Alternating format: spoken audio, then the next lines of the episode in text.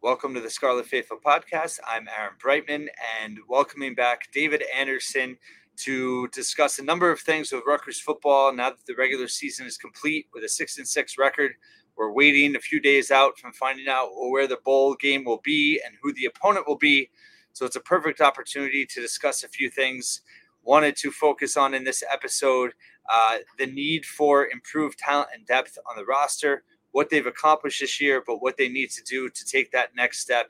And it's really a two pronged approach, in our opinion, with the transfer portal, which opens up on Monday, December 4th, as well as internal development, which this next month provides a tremendous opportunity for them to do that.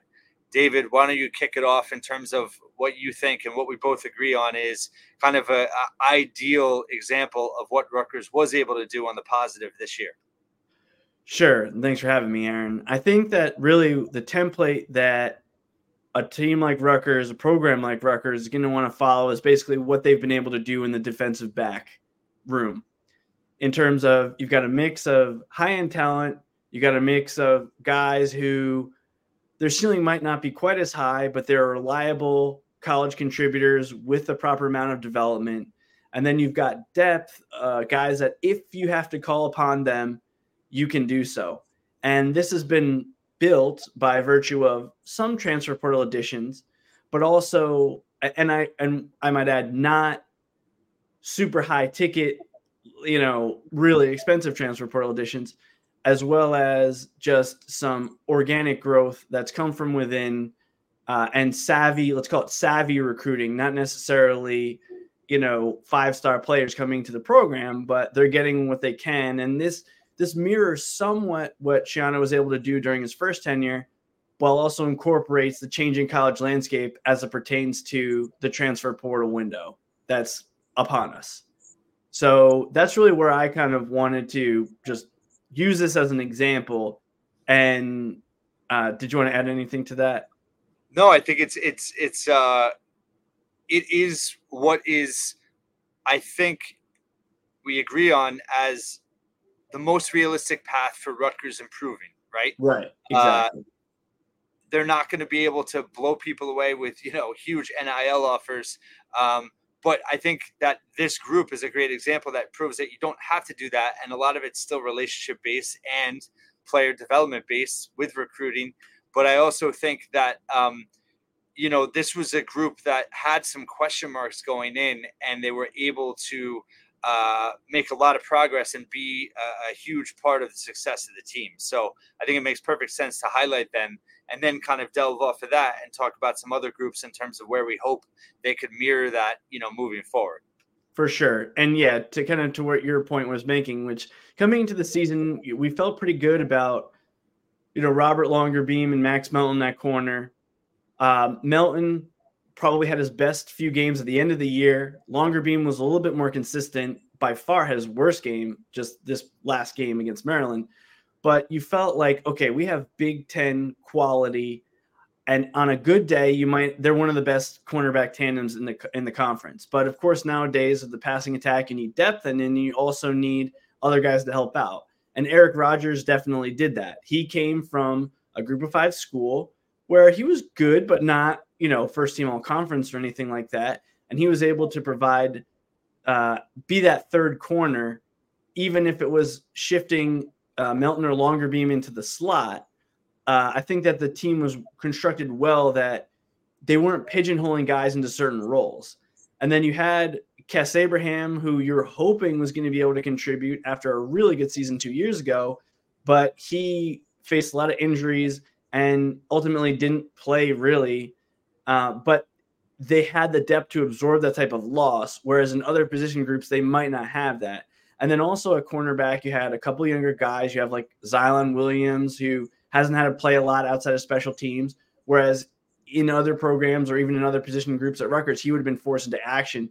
But there's a guy who can continue to develop. And then also they brought in Charles Amonkwa, Thomas Amonkwa's brother, who had success previously at the group of five at Akron and he was not really pressed into duty other than a couple times, I believe it was.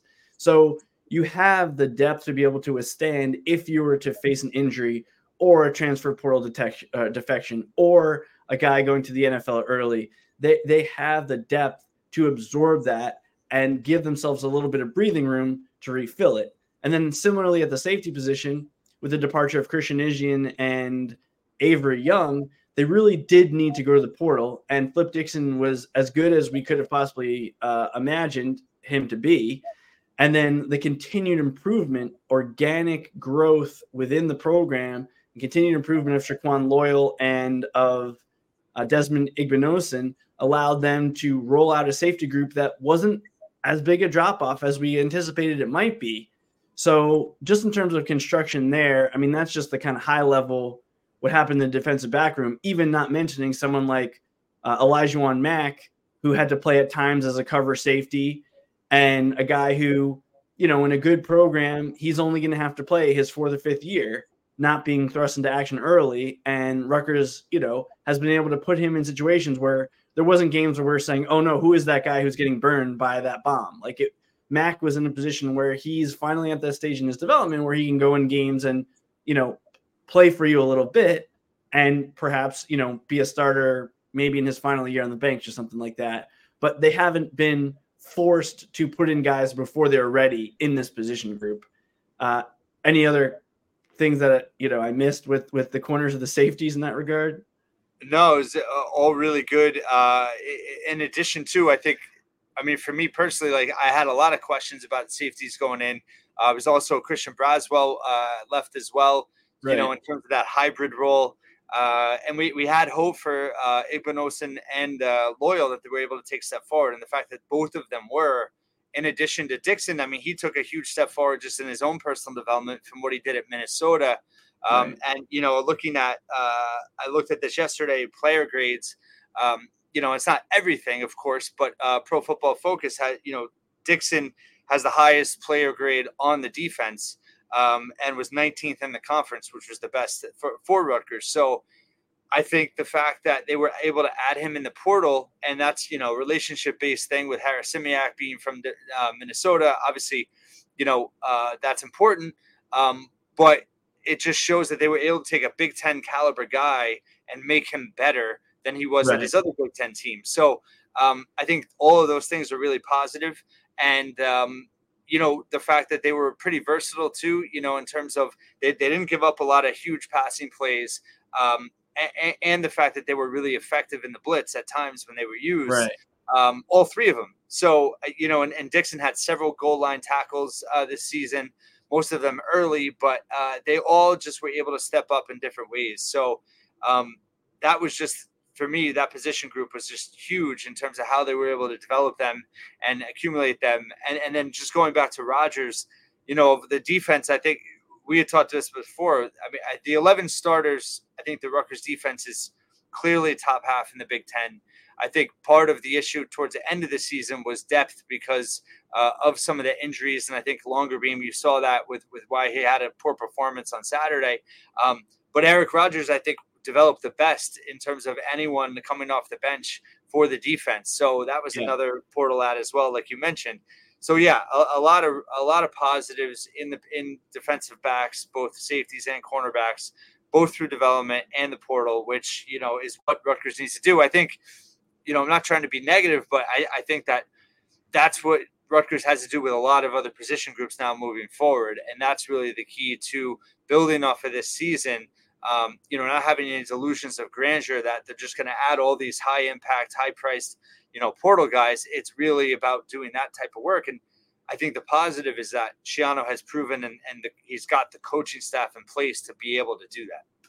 For sure. Yeah. I mean, I guess the, the, the, next one I want to talk about is the group that we thought might be at this stage at the end of the season. That's the defensive line.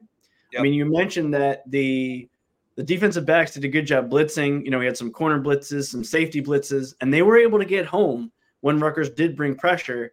And the defensive backs outside of that were able to hold up in coverage usually long enough to prevent big plays. Now, sometimes opposing quarterbacks, especially like I can think of the Temple game, uh, EJ Warner now in the portal, he was able to kind of make a couple short, like check down type throws or even loft a couple balls into space. But for the most part, uh, that was not really a problem for this team.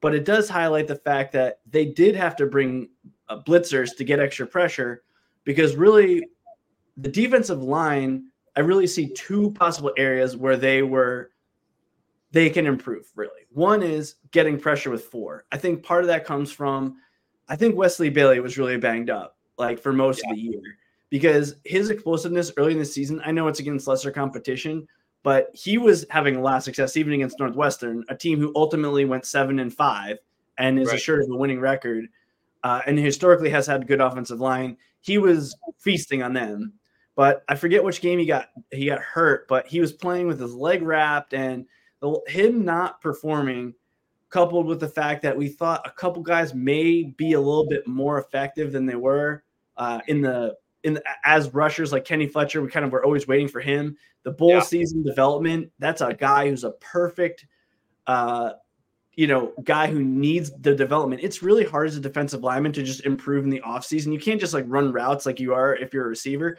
You really got to kind of hit people or at least in be in shells, even if you're not in full pads. And so the pass rush there is definitely something of concern. And then once Mo Toure had to play full time linebacker, that limited some of the things they were able to do up front. And then the second thing is, I think they did hold up in the middle of the line against teams just running straight ahead there was very few games where teams just wore them down running up the gut, uh, which is a pleasant surprise because pretty much every other Rutgers team in the last decade has eventually balked under that type of pressure. Yeah. But the key thing that you were mentioning when we talk about this over and over and over again is that is one of the quickest areas that you can regress and fall below this six and six level that we saw this year because the defection of one guy like Ifeanyi Maijeh last year Isaiah Iton was able to come in and maybe not perform at the same level early in the year, but at least be another big body. But really, they need a couple other guys to be those run stuffers inside, especially when you know the opponent's going to try to run late in the game, like Penn State, for example, was doing. And so I do think that the defensive line is going to have to go to that playbook that the defensive backs did, maybe add a portal addition or two, and rely on some of that internal development to kind of take the next step to where they can at least tread water or even improve heading into next season. Yeah, great points. I mean, they, they certainly have some some potential to, to do that in terms of development. I thought Rene Konga had some highlights this year as well. He battled some injuries. I totally agree with Bailey. I think he was pretty much beat up most of the season, and he, you know, he he left several games uh, in terms right. of playing and leaving. Uh, so, uh, I, yeah, I think that it's it's not a disappointment in the sense that they they weren't good, but I was hoping that they would develop the depth, you know, and and, and be more dominant in the pass rush, like you said, uh, than they became. So I think that yes, it, it, it can. It's important that they don't take a step back and they continue to add that depth. And I think in inside, um, you know, they're, they're going to lose Ahana too, who was you know pretty solid this year.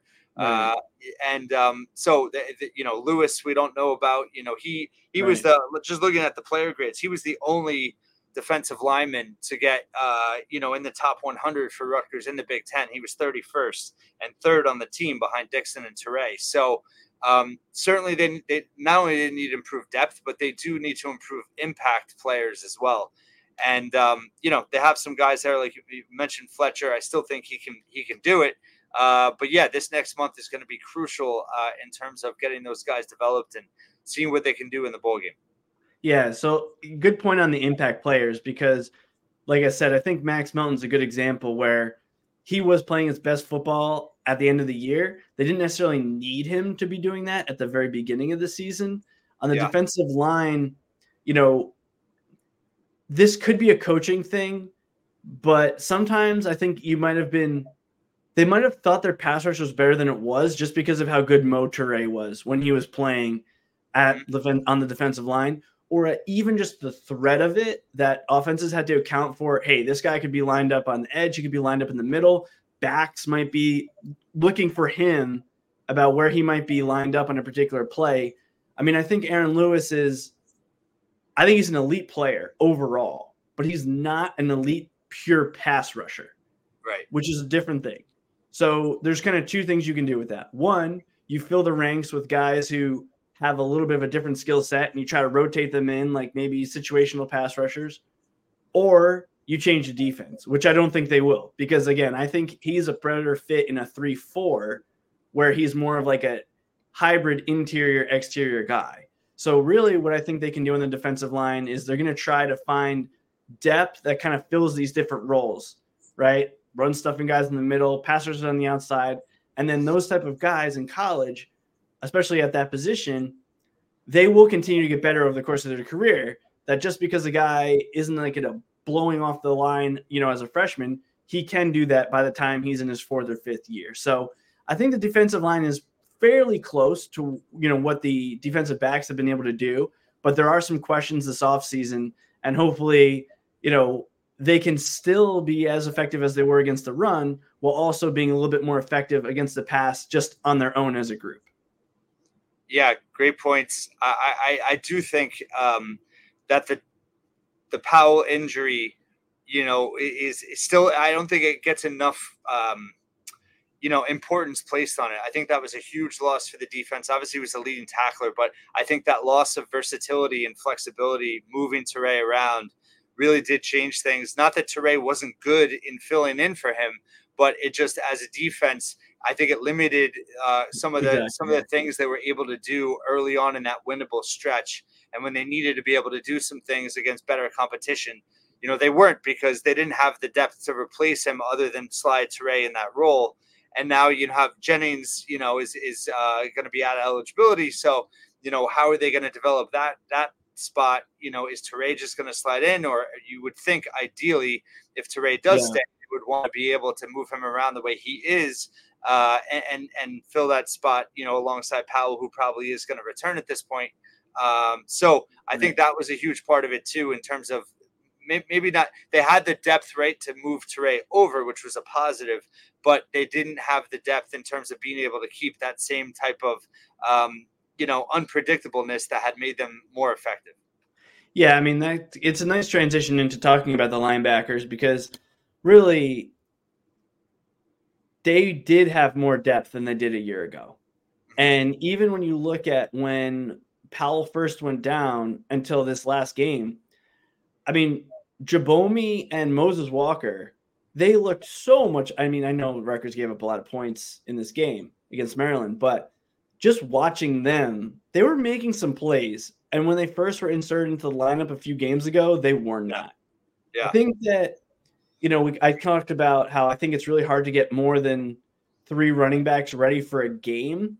I think it's really hard to get more than three or four linebackers when you're only playing two spots ready for an entire season pretty much because yeah. so much of it is timing, communication with your teammates in the secondary, in front and back, the, the, the play calls, all of that.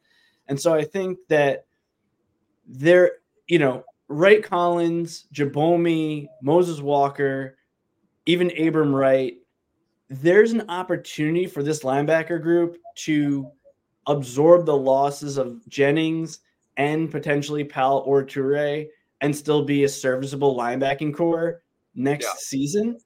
And the best evidence that we have to support that is during Schiano 1.0, how many times did they have seniors like Q Frierson, who wasn't necessarily like a top end linebacker, but after his departure, you're like, well, who is behind this guy? Because obviously he had some limitations in coverage. And then all of a sudden you got Rankert, Malist, and Jonathan Freeney, who eventually became a defensive lineman, like they always were feeling they were always able to get linebackers ready for a season, even right. if those guys did not play much the year prior. So I've and, and, between Heatherman and some of the other defensive coaches, I feel pretty I'm pretty bullish on the linebacker group, even if they have to absorb some losses, so that hopefully they can get Toure if he returns back in that you know, linebacker, defensive line role. I mean, we keep saying if he returns, and we'll probably have a separate conversation just about who should stay and who should go because that's a kind of evolving thing. But in his case, he's played three full seasons and he's led the team in sacks three times.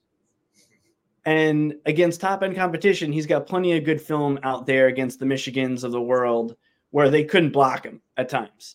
And yeah. so it might be in his best interest when healthy to, you know, test his chances in the NFL. Whereas in other positions, you know, maybe even like on offensive line, like it probably makes sense to continue your development Um, did you want me to start shifting towards that, or did you have other thoughts on the linebackers? Because I kind of just went on a tear there. No, no, that was really good. I think you're right. I think that there is, and again, it goes back to development, right? There's there's pieces there that just weren't necessarily ready to step in this year. So it's a matter of you know getting them ready for next year, but at the same time, you know having depth behind them as well. So whether you know it's guys coming in um, you know, through the new class, or if they do maybe get a portal guy too. Uh, obviously, NFL decisions are going to dictate that as well. But yeah, no, I, I, I think that point is well made, and I think we're still very high on the defense's future based on the personnel they have, despite potential losses they may have. And I think, yeah, going to offensive line is a perfect example because I or perfect transition because, um, you know, I think there's a difference in did did this unit perform at the level they need to, and did this this uh, position group perform at a level that maybe was at the max of what they, their potential? Uh, and I think we both agree with the offensive line that you know yes it has to be better, but I think they did get a lot out of that group that you know was probably close to best case scenario of the season. Yeah, I mean, I, I think we kind of hinted at it I, I think they got about as much as they could have possibly expected from this group this year. And maybe, you know, between a Brian Felter, Gus Zilinskas, maybe they can get a little bit better for next year. But the the key, I think, for Felter is that he was playing next to Hollin Pierce. And Hollin Pierce, I give everybody credit. I was not as confident that he was going to step in as a left tackle in the Big Ten and just not need help both in the run and pass game. And his pass blocking grades was top five in basically every possible metric that they have for yeah. the Big Ten. And sure, it helps that you have a mobile quarterback behind you, but um, you know, I think that there's a good chance Pierce returns to Rutgers. And the reason I say that is because offensive linemen have just a much longer shelf life in the NFL. And with NIL money, you're probably in better shape getting another year in college, improving eh, like you will every year, and then being a little bit more prepared to go onto an NFL roster. Because really, the worst thing you want as an offensive lineman is you're you're maybe in an NFL training camp or you're cut, and then you can't kind of like we're saying with defensive line, you can't really get better just sitting on your couch or playing flag football as an offensive lineman. You got to be hitting people, and you got to be you know not just lifting weights. And so I, I'm pretty optimistic that Pierce would return for those reasons because, like, you saw a guy like Carter Warren with Pitt. He's like from State County Tech, which is like give them a shout out. Um, he was drafted last year after an injury plagued season at age 24. And so there's not real, in I think the fourth round. So there's not really a a, a problem with that. So I'm hope I'm hopeful that Pierce stays, and the reason for that is I do think that they got a lot from this group, but the way I see them taking next step next year is perhaps a Kobe Asamoah can be give you what uh, Dunlap gave you at right guard, or at tackle. You know, Reggie Sutton, his floor was quite high because he just knows what he's doing, but there's definitely things he couldn't do because of his limitation in his mobility. So perhaps he, if he plays next year, would be more mobile.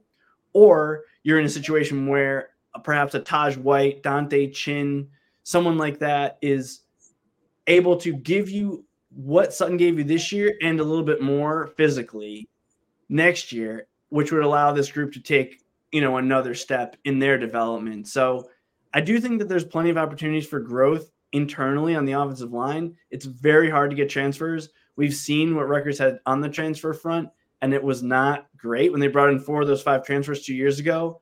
You yeah. know, and then you saw Gus Zilinskas kind of pass Ireland Brown in the depth chart. So there's there's there's room for growth internally, and that's just going to have how Rutgers is going to have to do it on the offensive line because they don't have seven figures to throw around like Texas would to bring in like a guy who might enter the transfer portal who is uh you know an all-american in the group of five or something like that. They're going to be looking for the JD DiRenzos who are moving up a level or you know just to plug ranks and really just relying on that internal growth. How did you see the offensive line this year versus like what do they have to do to get better, or do you have concerns that they might regress heading into next season?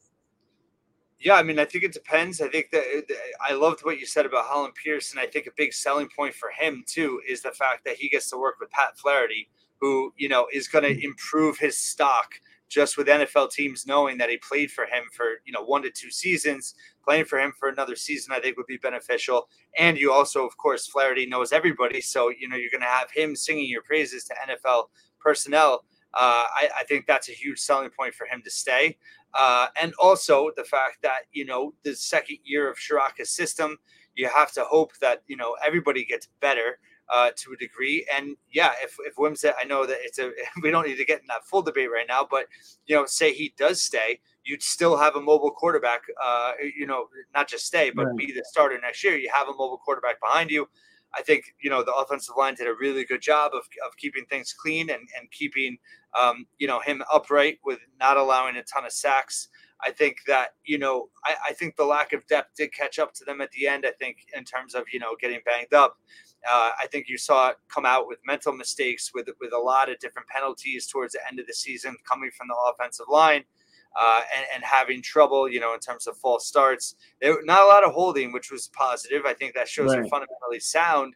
I think it was more of just kind of a, a mental breakdown where they just, you know, they, they were kind of beat up physically and it was harder for them. And I think defenses, maybe the better defenses, were doing things that were a little bit harder for them to read and making them work mentally harder in terms of picking things up. Uh, that that led to some of those penalties. Um, but yes, I mean overall, I, I think Monangai certainly uh, may, and even Wimsatt too to a degree with his running ability. You know, both of those guys are super, uh, very elusive. I talked about it yesterday. Monangai had the number one, uh, you know, grade for elusiveness uh, in the Big Ten. You know, so that's a whole nother question where you know uh, that that covers up some things too in terms right. of the offensive line that maybe um, you know, if they didn't have such elusive and mobile guys behind them, you know, we would maybe not be having the same outlook in terms of, of how they are. But I think, yeah, depth, you know, I think as a credit to the staff, they found five guys in the middle of the year. Yeah, I think there is some hope. I think Sutton was super inspiring, and yeah, maybe he can be more mobile um, you know, a, another year in recovery and being able to play more. Uh, so certainly a lot of question marks, but yeah, I think if, if they, it's possible, right? Other than Dunlap, they can all return. So that continuity could certainly be a positive. Yeah. I mean, I guess my last thought on the offensive line is like Tyler Needham also missed most of the year and he looked okay prior. Yeah. So I don't know if you can move Reggie Sutton inside? Would that help? But I think I, I think really we're looking at a scenario where I, I, do believe they will be able to find internal solutions who can give them even more next year, second year in the offense. And that's kind of a nice transition to talking about coaching a little bit because like we've seen, you see time and time again, especially in the NFL, a good quarterback can come up, cover up a lot of deficiencies. In the run game, it's similar in college more than the NFL. Like in, in terms of, you know, in the NFL, there's just less space. So a running back is going to get the available yards, and only a couple guys kind of have the ability to do more. And I mm-hmm. think Monangai kind of did that at the college level. Like even if you watch that game against Maryland, Hemby wasn't really for Maryland. wasn't really he was just running into space. Whereas Monangai was making a few plays, especially at the second level, to get first downs rather than you know going down after a gain of six, which doesn't really improve the offensive line. Let's say pro football focus grade because you know I blocked my guy and the running back got this amount of yards, considered a successful run. But the running back is the one who has to add that icing on the cake with those explosive plays. And so I guess that's kind of a natural transition to talking about running back. You know, I would say Monangai for sure was a top three most important player on this team. And it was because he was doing more than just getting the available yards that the offense was blocking. I think the running back unit is close to where the defensive backs are in terms of what they how the room is built and how how positioned they are for the future because I do think they have guys who are going to get the available yards. I do think, you know, we don't know what's going to happen with uh, Aaron Young, who has another year left. I mean, that's also a guy who I hope he stays at Rutgers but I could see a scenario where he he at least has to be thinking about could I get more carries at another place and kind of improve my stock? I've been at Rutgers for five years already, basically, right? Because he's got a redshirt year and he played, and then the COVID year. So, and then Sam Brown, I was telling you offline, I had a Lisfranc injury my junior year of high school. Took me a year and a half to really fully recover from it. And part of that was mental because of just the technique. But part of that was like the explosion from my calves and everything was fine, but my foot was not. So I'm also optimistic that Sam Brown will be closer to the Sam Brown of last year uh, next year. So it's possible that they can fill ranks even if Monangai was to leave, even if someone was to leave as a transfer, if you bank on the fact that someone like Deshaun Benjamin can do a little bit more. I mean, he gave you what you could expect from a true freshman running back, but you got to assume he'll know the playbook better, which doesn't matter as much in the run game, but does matter in the receiving. We saw him catch a few passes, and part of that was on the QB and the play calling. But I do think that this running back room, there's a scenario where as a group, they may be able to match the production that they got this year, even with some losses. Um, but the big thing there is making sure that they have some fast guys, some guys who can catch the ball. And sometimes it's one person like a Mo Ibrahim, and sometimes it's by committee. I, I think that there is an opportunity there. I mean, what do you think about running back? Obviously, it probably has as many questions as any other group on the team heading over the next few weeks. But you know, what do you yeah. think about their production next year? Well, I mean, I, have I've been singing Aaron Young's praises. I, I, feel like he was underutilized, and actually, when I ran the numbers uh, before I upped the snap count to fifty percent, Aaron Young actually had a higher elusiveness rating than uh, than Monangai, and um, you know he's definitely the best pass catcher out of running backs. I just wish they used him more. But you know, in terms of his efficiency, I mean, he he scored at a very high rate based on the amount of touches he had, and um, you know he he's never been fully healthy. But I thought the way he responded this year, you know, coming in back from injury, you know, he looked pretty good. So I think that he's definitely could benefit from more opportunities. I agree with you on Sam Brown. You know, I think that you know, hopefully, uh, he's just healthier and and and you know has some more explosiveness. I do think I wonder how much of it is system as well in terms of you know maybe not being an ideal fit for this type of offensive system where you know we even said before the season Monangai had the most similarities to Mohamed Ibrahim at Minnesota in terms of that guy that can can dive for that you know grind out those extra two yards on uh, on on carries where there's not a lot there um, that's not really Sam Brown's style you know he's more power um, and that's not really what the system is. But I think that if he could um, show some recovery and, and, and, have a little bit more pep to his step, he still can be really valuable. But I think it's a great point. I think the three of them combined with Benjamin, that's I, I like that trio. I think that they could, you know, certainly be productive. But um, again, I, I I worry that maybe uh, we're we're all just kind of um, not realizing how great that guy really was uh, this season. And you know, yes, we don't know if he's going to return. I, I, tweeted this uh, over the weekend. I mean, I if I were him, I'd go because I think, you know, conversely to offensive linemen, uh, you know, uh, running back does have a short shelf life, and um, right. you know the value is not as high. So. Um, why stay another year and get banged up, you know, or just take, you know, 200 more carries on your mileage? Um, but we'll see. I mean, I would be thrilled if he did stay. But I, I agree. I think Rutgers is positioned to absorb the loss. Uh, will be interesting to see if they do try to add someone as well. Uh, you have Ed Guerrero uh, from Florida, you know, coming in the recruiting class. Yeah, and, you know, Gabe Winowich too, who will in theory be playing running back. Yeah, right. we'll see. I mean, he does have some versatility, so you know, uh, who knows if they potentially if he, if he stays there. But I, I like him as well. He's a power guy uh, and seems like he can, you know, yards after contact uh, is something he can do. So, yeah, both of those guys coming in, um, it's going to be interesting. But I think that uh, I do worry that, you know, Monangai covered up a lot of words uh, right. with his natural ability to, and, you know, he's a guy that definitely got stronger, definitely improved on, in the offseason, and is a great development story for the staff. Yeah. Yeah, it's a good point. I mean, I think that the biggest thing talking about available yardage is how many times was Rutgers saved by they ran the ball on third and seven, and you're like, what are we doing? and Kyle Monangai busts the carry for eight yards. Yeah. Like that was that's not you can't expect that you're going to replace that type of production. I mean, you saw what happened right. in Minnesota. They had the same quarterback, same line, mostly the same defense, and just losing one guy, and they were not able to do that. They were not able to get third and five when he there was guys in the backfield like they were last year. Right. And how that how they were saved by a 50 yard field goal in overtime in the Hawaii Colorado State game to be a, to reach a bowl game, right? Like that's how big their drop off was for them. Yeah, that I mean, lose the record too. Right, and the APR, right? Right. Good, good for them on that. Um, I know we're kind of talked for a while and we did all the easy groups. I feel like quarterback is a completely separate discussion, I just on its own. I don't really want to get into that. I mean, tight end, wide receiver. I think in wide receivers case, we are kind of underestimating the fact that last year Rutgers went into the season and three of their top six, I really think it was really four at one point, but I'm forgetting who the fourth one was.